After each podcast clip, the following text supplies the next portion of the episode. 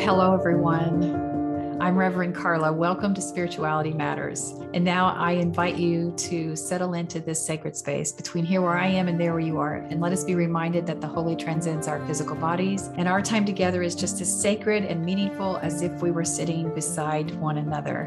Okay, let's get started. Today's podcast is entitled The Rise of the Nones Why the Spiritual but Not Religious Movement is growing. So, as always, you can find the blog portion of this at pneumasoul.com and feel free to read along. All right. So now, one thing I do want to clear up for the record, for those of you who are listening this on the podcast, um, we're talking about the rise of the nones, N O N E S, as in nothing, none at all. Because hearing that title out of context, it could sound like I'm talking about the uprising of or the increase of Catholic nuns. I don't know much about that, but just because it's me, I had to go down a rabbit hole and look at well what is happening with catholic nuns i you know i uh, my experience had, was that um, i spent part of my childhood in a in a public school that was heavily influenced by Catholicism because I would say 98% of the people in this, this small town USA were Catholic. On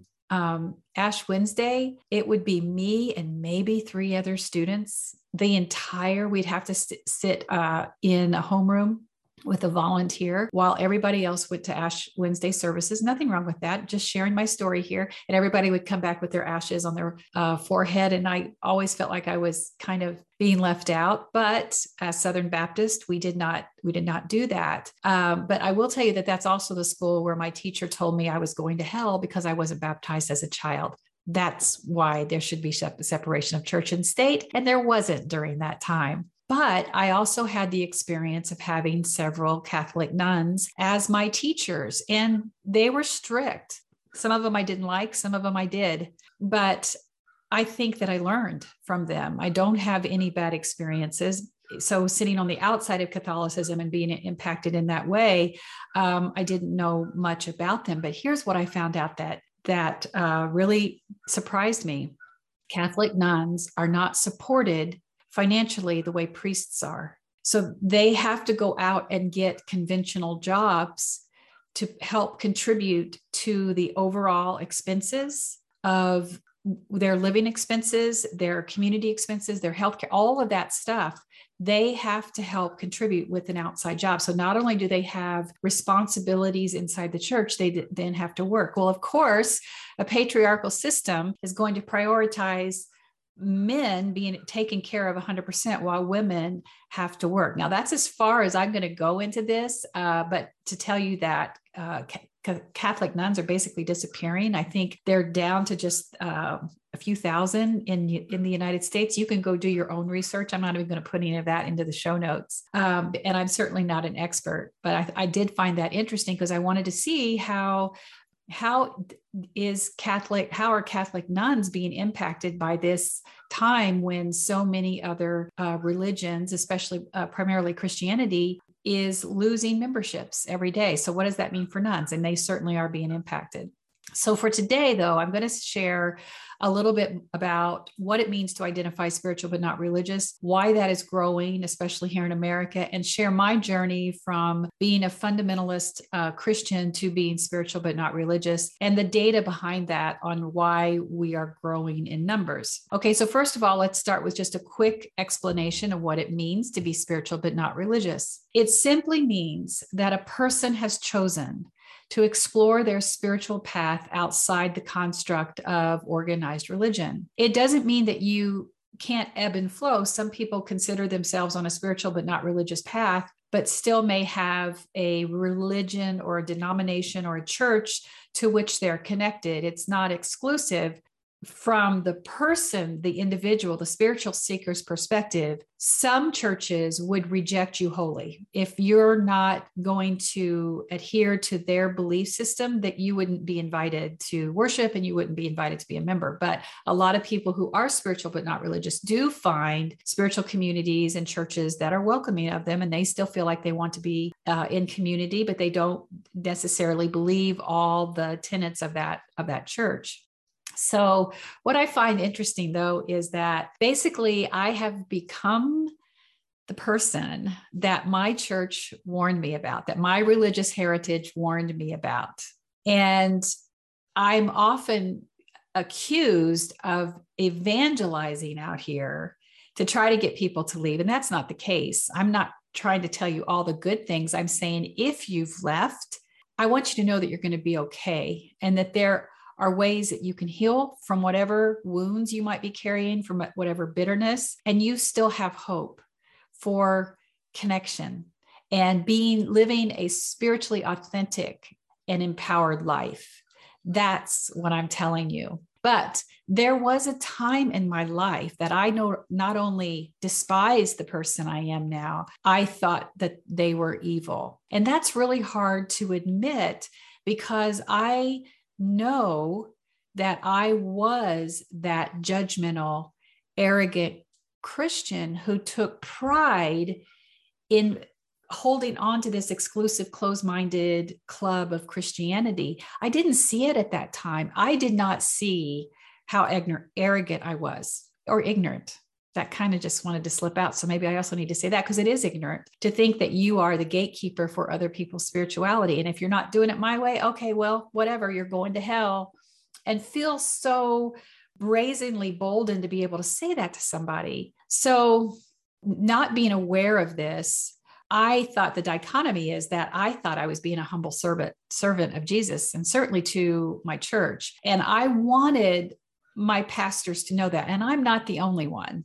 Trust me, everyone's raising their hands in praise and worship and making sure that the church leaders know that you are being an obedient servant and you're not afraid to let other people know about your your faith and you will share it with others, or at least your judgment of others. So, at the height, when I was really diving in, even though, you know, I talk a lot about, I can look back even when I was deeply indoctrinated into and walking and trying to be the good Christian, um, I had doubts and I had questions. I just tried to push them off because I couldn't get answers. And if I asked, then I was seen as having a weak faith, or I had a spirit of offense, or I had uh, a doubter's mind, and, and or a, a weak faith. And I it, it was it was very disheartening. No one would ever 100% answer your questions, only turn it back into some kind of judgment on you. But even at that height of my Christian piety, I would work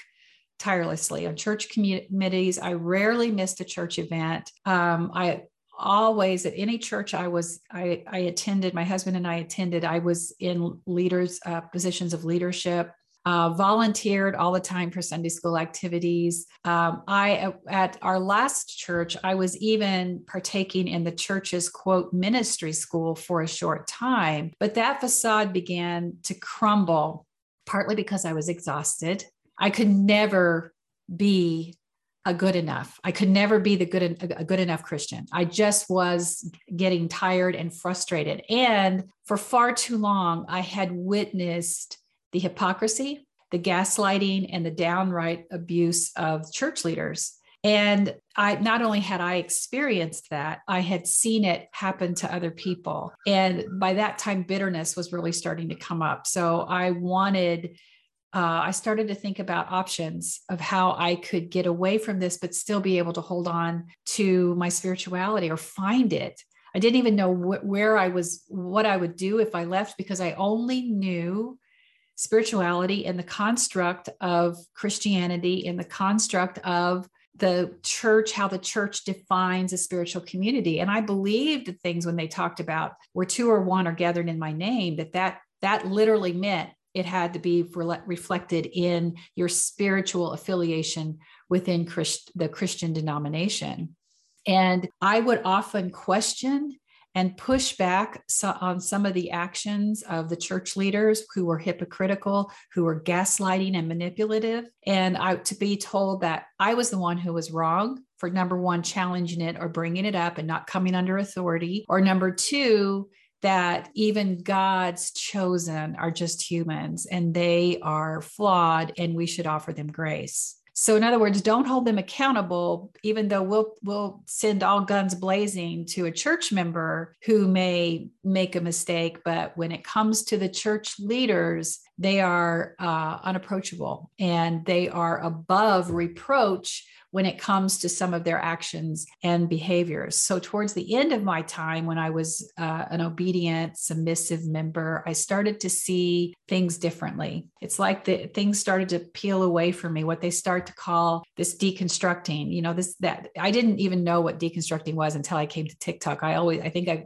I've said it here before I talk about this uh, just untangling from my beliefs, is what I would call it and that started to happen. And it, I, it even started even though i was inside this this quote ministry st- school i realized that there was nothing valid about this. It was some kind of program. It was all taught by volunteers who had no pastoral or seminary training or credentials. Some of them were just not they were just undergrads who were filling a volunteer position and and and was supposed to be grading my answers from a from a seasoned uh, spiritual perspective when they had not even been trained to do that nor had they had enough experience to do that. So they're their judging of you or your ability to, to move forward was all subjective and they had no business. And then i realized that ordination was always going to be a moving target that wasn't like you were working towards something that you could ever see. And I was like mm, this is all about the whims of the lead pastors and i'm not going to be involved in this. It's actually quite a quite an embarrassing program for that church and I, I hope they're no longer offering it because i don't think it serves the the whole of any body to be able to offer program like that that's like a moving target for ordination. So I was becoming unchurched long before I actually became unchurched. And but it my religious indoctrination, it I had had it since I was a little girl. I'm talking 6 years old and still and going into adult Bible study with my grandmother. That was so effective that it was just impossible for me to see that what I really what was really happening that I I was still trying to claw my way through this figuring out how I was going to navigate uh, my my Christian faith to find a, a, footing. I'm now looking for other churches. I'm trying to figure out where I'm going to go if I decide to leave leave this church. But I had not picked up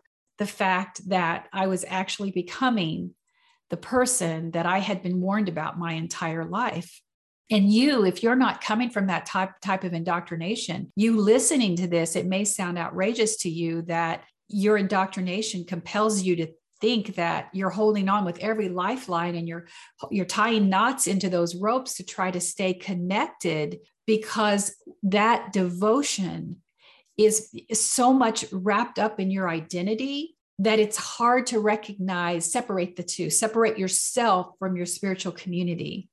And now I know that that was the first moments of all of that of me untangling from the things that not only no, no longer served my highest good but also kept prevented me from expanding my spiritual awareness to the place where I could sit at a table of humanity big enough for many people to sit, not just my exclusive Christian club. I didn't know I was going there. I couldn't I couldn't see it because leaving this faith was like leaving a relationship. So you get in a relationship because you love one another, whether it's a friendship or a partnership or whatever it is, but something happens and the relationship starts to crumble under the weight of this partner that you now find out is selfish and narcissistic and will go at great lengths to use you and you're not getting much in return. And it's not like most of us will may dismiss that or may say okay well maybe they're just having a bad day but you have invested so much of your time and effort in this relationship that it's very hard for you to see that it's time to leave, that you're the one who has to change. And Christianity was so intricately woven into my identity that the fear of not knowing who I would be outside of church just kept me firmly planted in that church pew. But one Sunday, and I remember it plainly, there was a sermon about obedience. And it was an oddly directed message. It felt very, very personal. And after the service, two church members came up to me independent of, of each other and said i really think that that sermon was about you because everybody knew that there was some tension some things that happened that i didn't agree with and i was not being quiet about it anymore but knowing that they picked up on it and they knew i knew other people knew that that sermon was about complete submission and submitting to authority and the fear of completely losing myself in this toxic environment became the loudest voice in my head and in my heart and soul that became greater than the fear of not knowing who I'd be outside of church. And so I stepped out of those church doors for a final time and I never returned. So, what I didn't know at the time was that I did I would never return to church altogether. Like um, I tried to attend a couple of them. My my husband was just done.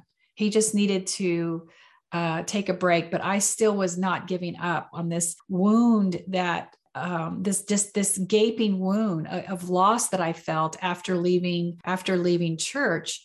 But what happened is that I would go and it I would just it felt wrong it's not that the people weren't nice and the messages weren't great were great they were um, i just felt like i'm trying to force something that i shouldn't be forcing. I need to be someplace else. I need to go into what i now know is the spiritual wilderness. I didn't know it then. I wasn't going to find what i was looking for there in another church, I needed to go into the spiritual wilderness. And I've shared about that before, and we will be talking about that more in other episodes. So please stay tuned for that. But here's what I want to talk about shifting gears a little bit from my story is first of all, if spiritual but not religious resonates with you, I'm glad to hear that. And the first thing you always learn here is that there are no rules. It is about nurturing yourself. But I will also tell you this some of the hardest work I have ever done in my in the spiritual side of things, this soul work of healing and letting go of those things that no longer serve our highest good. But it also means about facing the dark shadows of who we are and the things that we hold on to as excuses or things that we know that we need to fix ourselves, the hardest work you can do is the soul work. But that ensures that when you turn back to the world, you are not coming from a place of brokenness. You're coming from a place of being a healed heart and a restored mind and a grounded, connected, empowered soul. And that's different and it's worth it. But yes, it takes work but also deconstructing i just want to throw this in here because i think sometimes people feel like oh my gosh so she deconstructed and she left church completely. I don't want to do that. That scares me. That's that's my path. That's my story. That doesn't mean it has to be yours. Yours might be different. I know many people who have even gone on to return to church maybe not necessarily the evangelical fundamentalist, because there's a lot of all or nothing in there. A lot of people they you're it's mandated that you believe a certain way but there are other places that are more liberal or progressive um, those are labels that i that sound more political and so i hesitate using that when we're talking about things of the spiritual realm, but that's the best way to describe it. There's also some that aren't even related to Christianity, like a unity or, or Unitarian, or they start their own spiritual community, which is what I did with Pneuma Soul uh, Center for Spiritual Transformation. And stay tuned. More is coming there very soon. But the spiritual but not religious uh, group, if you will, this section, this community that we have, this unofficial, official community that we have is one of the fastest growing sectors in the country. And the data clearly shows that this is not going to go away. We are here to stay. Uh, one of the reasons that, that depends on who you, what, what data you look at, if you look at data, uh, Christian centric data, data that's uh, harvested from Christian uh, perspectives, they'll often tell you that people leave church because they want to go sin. They want to have, a lot of times they'll say, oh, they just want to have sex. I've actually heard pastors say that. Like, what are you talking about? What are you talking about? That I've never heard anyone I've ever counseled with or anybody I've talked to say that's the reason they left but they'll say, well, they've become distracted by worldly priorities or anything like that. But that is not the reason why people are leaving. What they'll say is that they no longer believe in what the church believes. And primarily it's because of the hypocrisy or the judgment or the stigma around the con- condemnation towards the LGBTQIA plus community, or that the church is silent on social justice issues, or the gaslighting and manipulation that they see that is selectively chosen by church leaders. That doesn't sound like worldly priorities. So it's important that you understand that when church centric, Christian centric data reflects that. They're not talking to you. They're not trying to tell you or me. That's why I don't really get riled up if they say, oh, they just want to go have sex. They're not talking to us.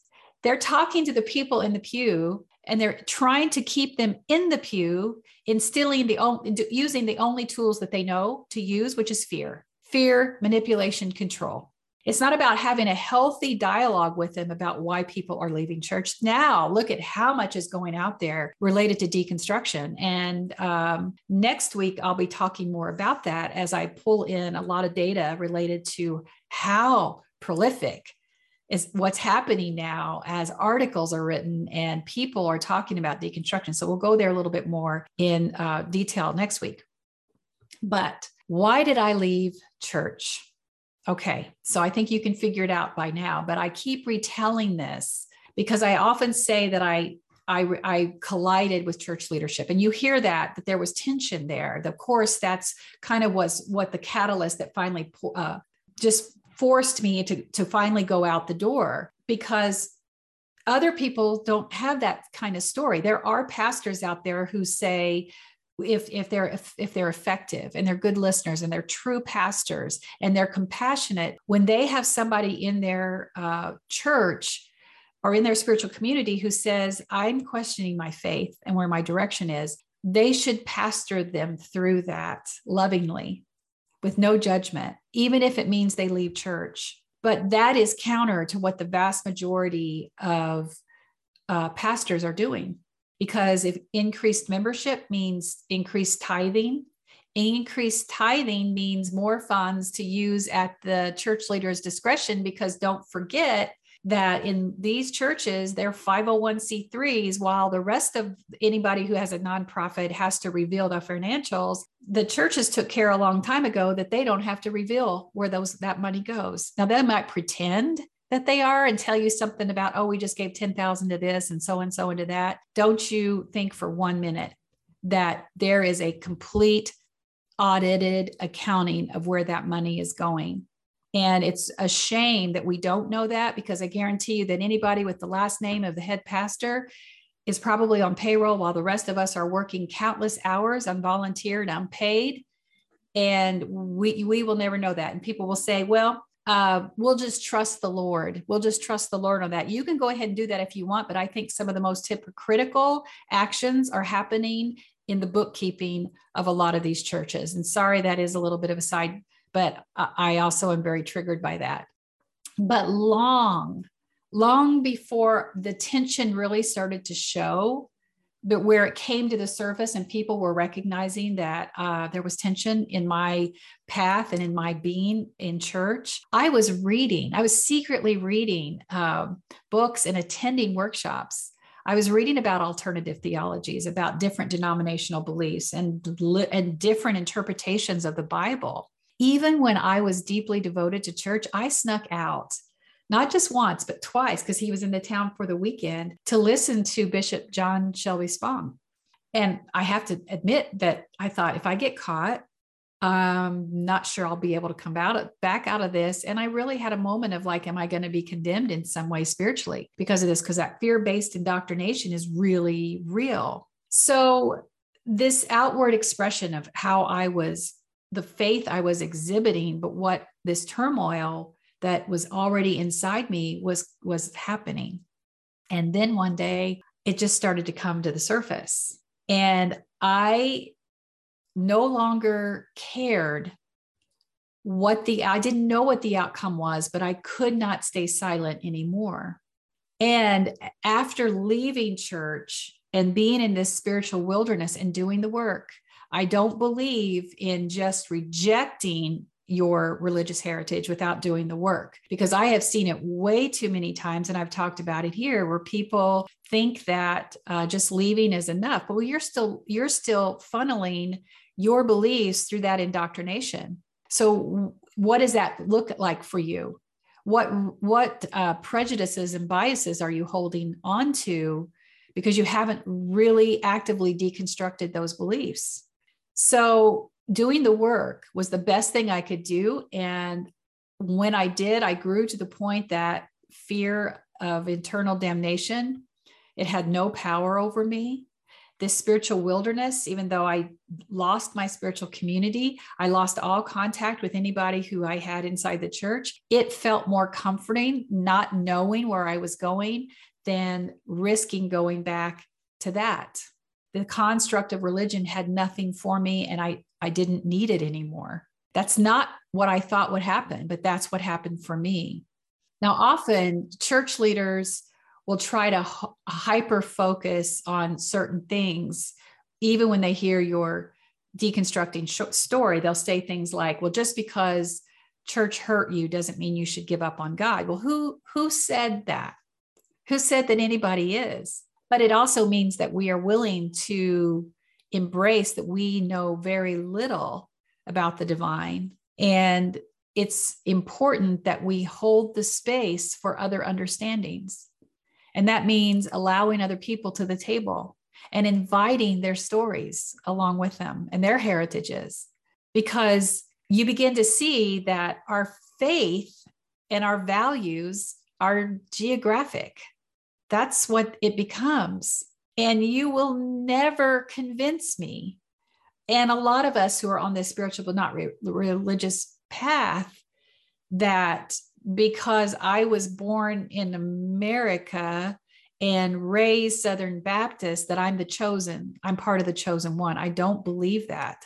I don't believe you can call a kind and loving God that just because I was born here and and raised that. I could have very easily been raised someplace else and been uh, influenced by Islam. And so we have to be able to expand beyond that. So if we if we don't actively deconstruct, then all of a sudden those it, you get really wobbly when you when you're faced with other people coming at you with their experiences and somehow sometimes you still feel like oh is this right or is this wrong i'm not really sure well let's dive in together and learn so that we we we embrace and we celebrate how other people are experiencing what is holy and how they celebrate that and how they show that how what are their outward expressions of their faith because we have something to learn. And no doubt our DNA somewhere back there is carrying some of this wisdom with them. And i think that's a that's an important part of our our spiritual heritage as well what, what did our ancestors believe? And how does that impact us now? Now, there is a, a, an article, and I'll put this in the show notes. It's called, uh, it's written by Michael Lip, uh, Lipka, and he wrote a report titled Why American Nones Left Religion Behind.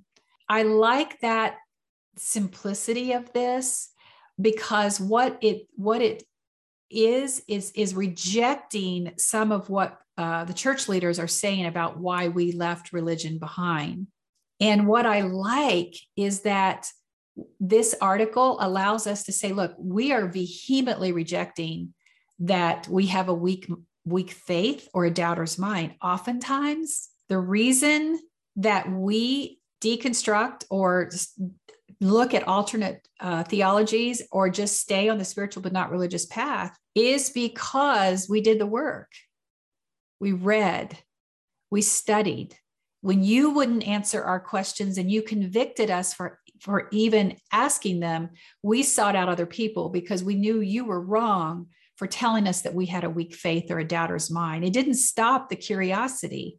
We were no longer going to be convinced or convicted of, of somehow being flawed because you didn't know what to answer. To answer would mean that you might lose influence and power.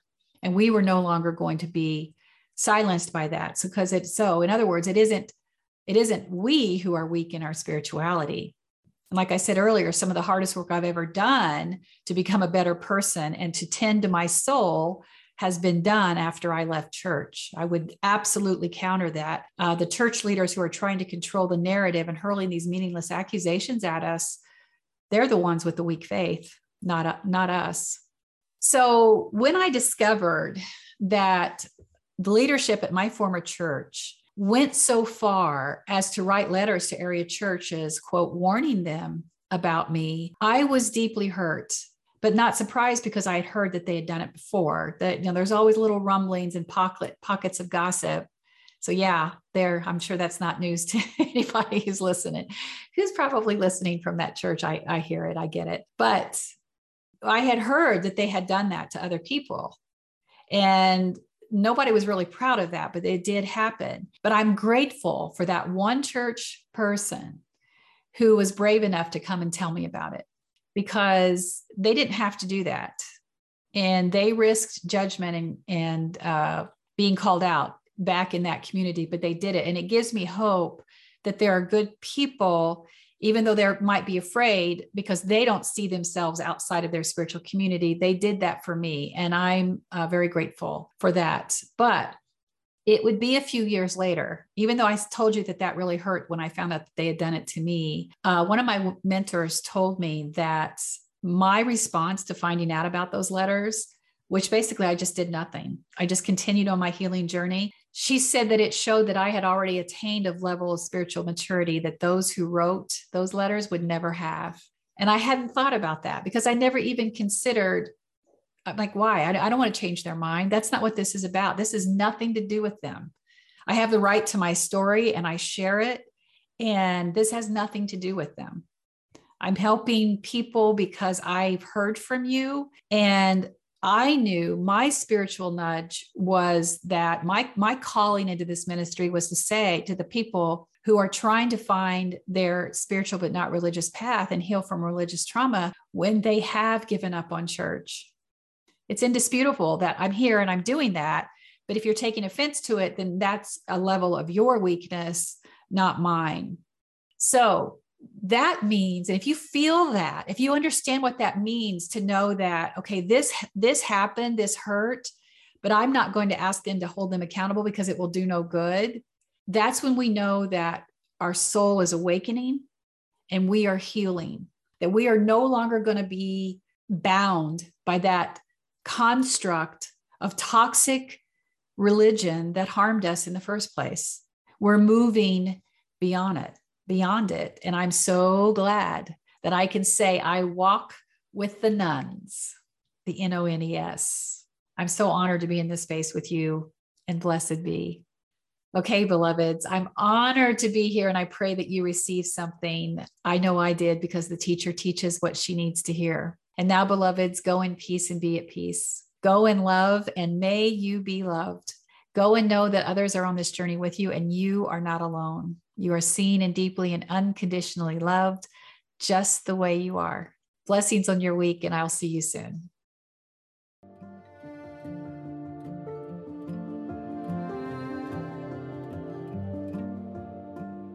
Thanks for listening. Be sure to like and subscribe to Spirituality Matters wherever you listen to podcasts. You can watch the uncut version of today's episode on YouTube. Be sure to like and subscribe to Rev Carla's channel for more videos. Submit questions for upcoming Q&A videos or topics of discussion to Spirituality Matters at revcarla.com. As always, follow at Rev Carla on Facebook, Instagram, TikTok, and Pinterest for more spirituality teachings. Bye for now.